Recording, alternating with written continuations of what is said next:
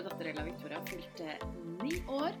Jeg lot mannen være hjemme med barnebursdag på fredag, mens jeg dro på Vixen Awards. Og vi har hatt full helg med familieselskap og feiring, samt at jeg hadde et stort foredrag i går for en gjeng med flotte damer som gjør suksess på ulike fagfelt innen business. Velkommen til Høye hæler og sneakers, en podkast om mote, business og livet. Jeg heter Silje Pedersen. Tenk, det er ni år som mamma. Og jeg kjenner jo på ekstremt mange følelser når jeg sier det nå. Det kommer opp så mange følelser forbundet med denne bursdagen. Eh, og jeg kjenner at jeg blir helt rørt. Jeg hadde også en samtale i går med en veldig hyggelig dame hvor jeg skal være i gjest i en podkast, og mer om dette senere. Men det er veldig mange følelser, fordi i mange år så var vi prøvere. Vi giftet oss i 2007 og begynte å prøve ganske rett etter det. Jeg ble fort gravid men mistet. Og siden jeg hadde veldig sterke smerter, spesielt under menstruasjon, så kom jeg meg fort til gynekolog. Og det ble da oppdaget endometriose på eggstokkene. Og for deg som ikke vet hva endometriose er, så er det liksom kort fortalt en betennelse i kroppen som gir kroniske smerter, og som ofte fører til ufrivillig barnløshet. Full åpenhet her. Jeg er jo ingen lege, jeg bare vil forklare enkelt hva det er. Omtrent 25% kvinner lever med kroniske underlivssmerter. De har endometriose. Og mange går over syv år med smerter før de får en diagnose. Og tenk på det, med så mye fokus på kvinnehelse den siste tiden, så skulle man jo tro da at vi hadde kommet lenger. Men dette er dessverre ikke tilfellet for mange. Og også en grunn til at jeg har vært veldig åpen om vår reise. Og jeg begynte jo å dele min historie for mange år siden, rett etter at Ella Victoria ble født. Og jeg har fått uendelig med meldinger fra andre kvinner som har opplevd eller opplever det samme. Noen står i stormen nå, og derfor fortsetter jeg å dele, for jeg glemmer det aldri. Jeg husker veldig godt de årene hvor jeg satt på kafé, og alle trillet forbi med barn i vognene sine. Det var en blanding av smerte, utilstrekkelighet, at det var noe feil med meg som ikke klarte å få barn. Når skulle det bli vår tur? Det var ekstremt vondt. Og det gjorde jo ikke saken bedre at mange av mine venninner og bekjente fikk barn på rappen. Jeg følte også at de færreste skjønte hva vi gikk igjennom, og vi fikk ofte høre på middager Når skal dere få barn, da? Og etter hvert så begynte jeg å svare tilbake. Jeg har akkurat mistet. Da ble det stille, og for meg så ga det meg mer kontroll på situasjonen enn å skulle alltid forklare noe som jeg følte mange ikke skjønte. For en som meg, som har hatt kontroll på mye i livet, så var det vanskelig å svelge at dette skulle være virkeligheten. For hvor lenge skulle dette være min og vår virkelighet som par? Og da jeg ble gravid for andre gang etter to år med ganske tøffe prøvelser, så trodde jeg virkelig at det satt. Jeg tok sikkert ti positive graviditetstester, eh, og jeg var jo kjempeglad og var litt sånn forsiktig optimistisk. Eh, men jeg tror også mannen min kjente på at nå sitter det.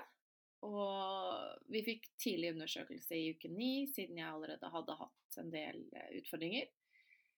Da var jeg over to måneder på vei, og jeg skjønte jo med en gang på legen når hun så på ultralyden at det var noe som var galt. Og så ser hun på meg, og så sier hun 'beklager, det er ikke noe liv her'. Jeg følte at bakken åpnet seg, og jeg falt ned en avgrunn. Jeg hadde et par dager før også da mistet min eh, fantastiske bestemor, Gloria, og begravelsen skulle være uken etter, og det ble bare litt for mye for meg. Um, legen sa også vær så god, her har du piller, du går hjem, og så løser det av seg selv. Det er bare å prøve igjen. Det er ganske rått og brutal beskjed å få når du akkurat opplever å bli tatt fra deg alt håp. Og det løste seg ikke for meg. Eh, jeg, de pillene de funket ikke. Jeg måtte inn på sykehuset samme dag som bestemoren min ble gravlagt. Så jeg fikk ikke tatt farvel med henne. Og jeg måtte da inn og operere.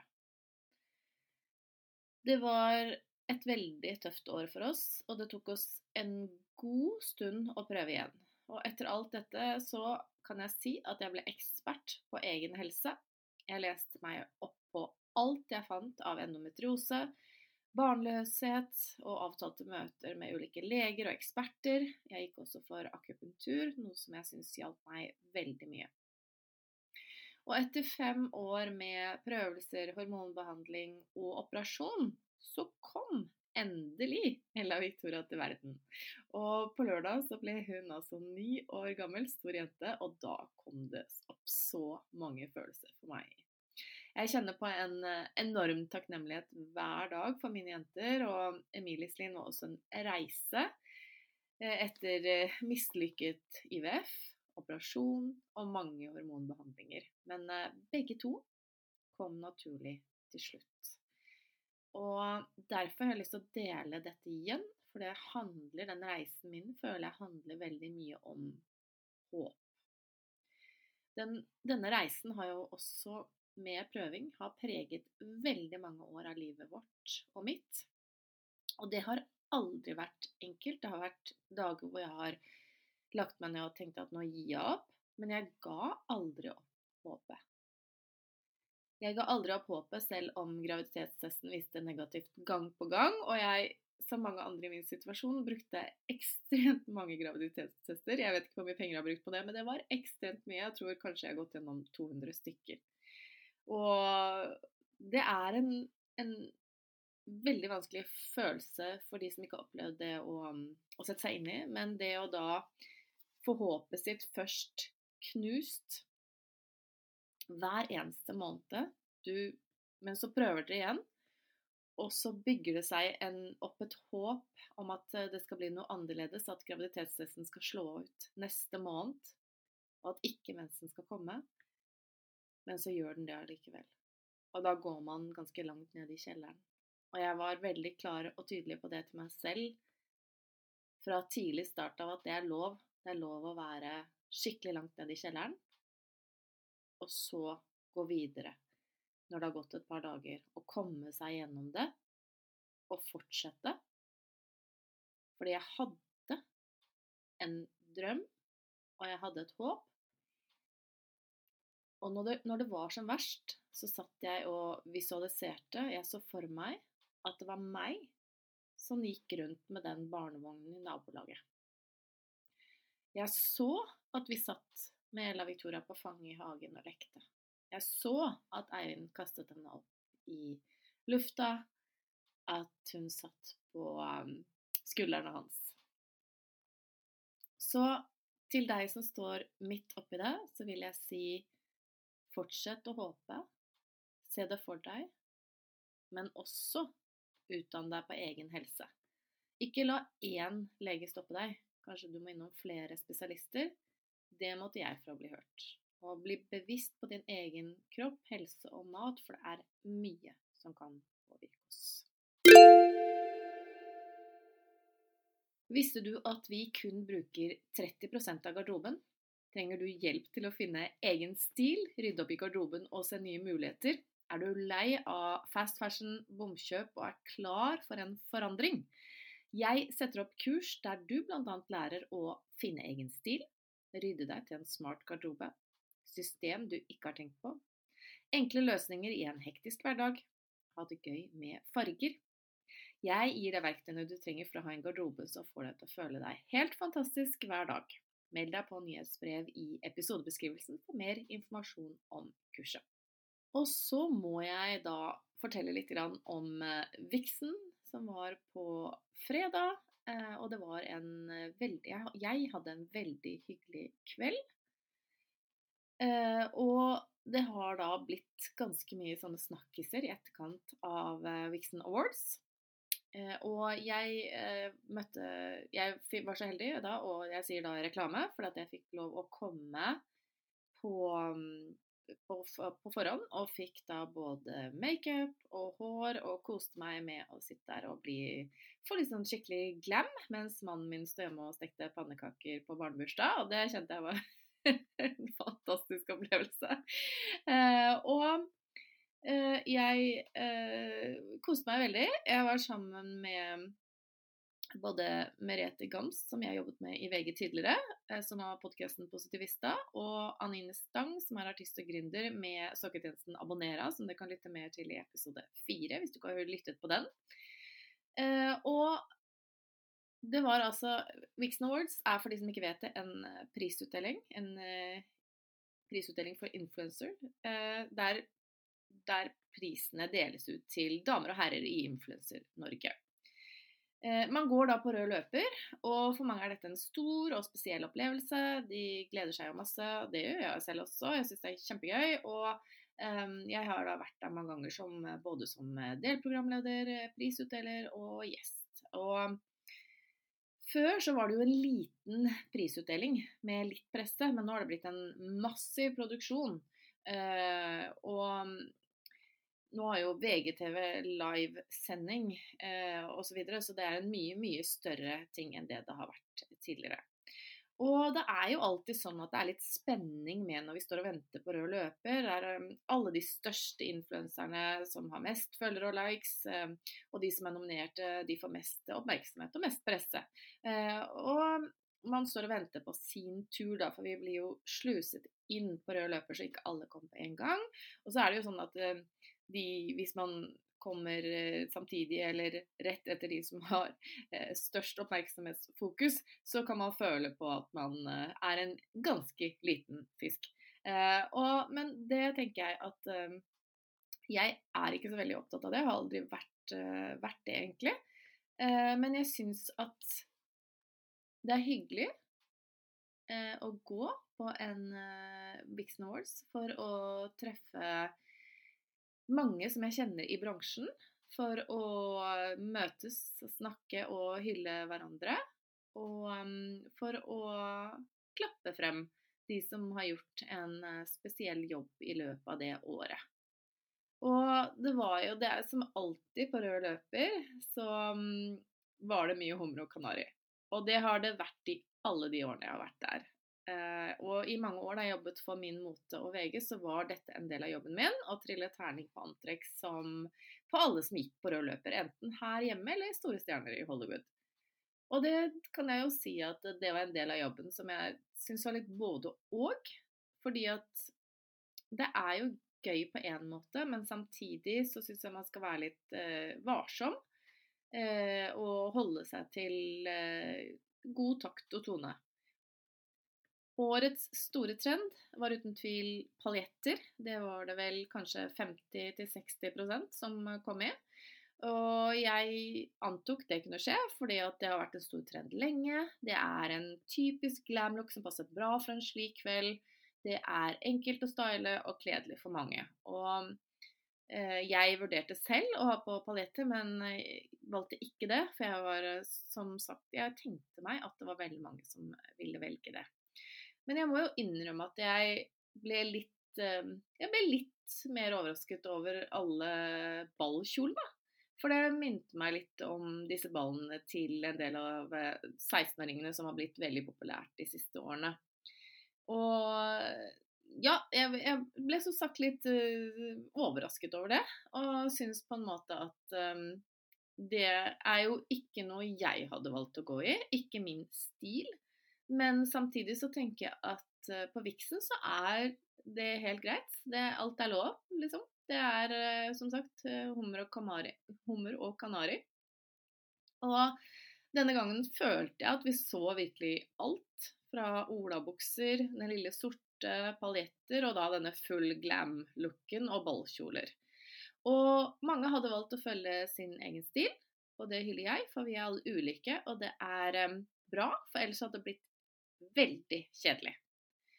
Men jeg hadde ikke valgt å gå i en olabukse ved en slik anledning. Jeg føler jo at det krever litt mer um, Jeg syns at det er en god anledning til å pynte seg, og syns det er gøy. Og jeg vil kjapt trekke frem mine favoritter.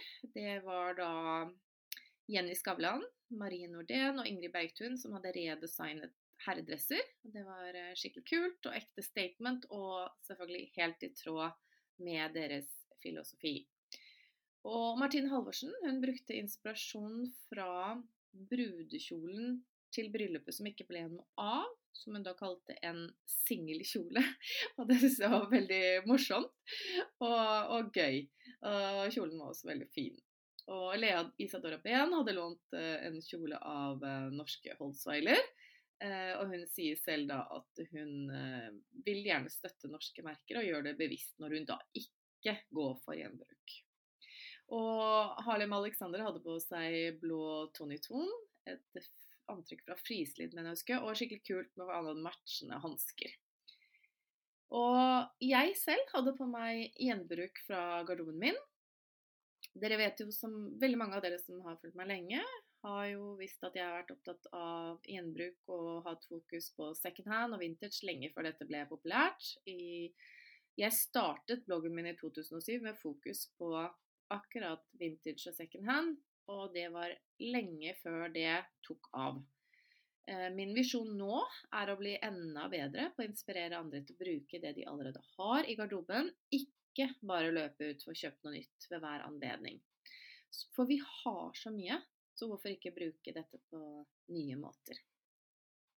Men nå kommer vi til det, for det var to ting som skapte store overskrifter etter prisutdelingen, eh, og det var disse. Under sendingen som gikk direkte på VGTV, så ble det vist en video av tiktoker Sunniva Tilson, som også er kjent som Sankt Sunniva. Og i videoen kjører hun og en tiktoker, Trygve Bennetsen, rundt i Oslos gater. Og i den videoen så sier vi Sunniva at hun banket opp en jente.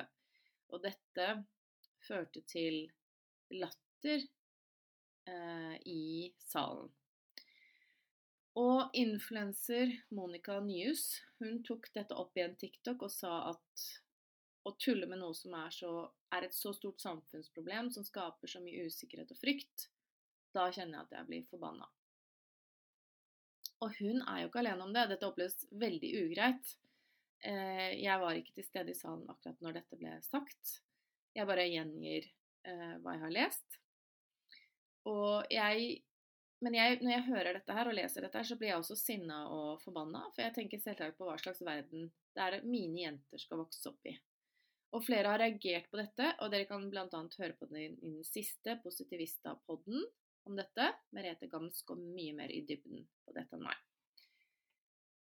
For nummer to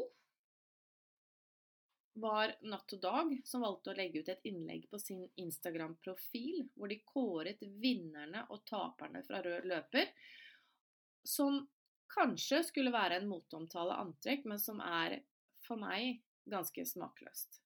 De kaller det ferske moteanmeldelser fra Natt og Dag, men jeg ble ganske kvalm når jeg leste det. Jeg vil ikke gjenta hva de skriver, men det har ingenting med måte å gjøre. Her går det på kropp, pupper og nedsatt funksjonsevne. Og kommentarene i dette innlegget er blant annet nådeløst, skivebom, hårreisende, mobbing, pinlig.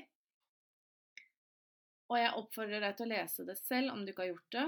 Det ble bare For meg er dette bare pinlig, og det virker som et stunt for å få likes og klikk og omtale rundt en nettside som var populær en gang for lenge siden.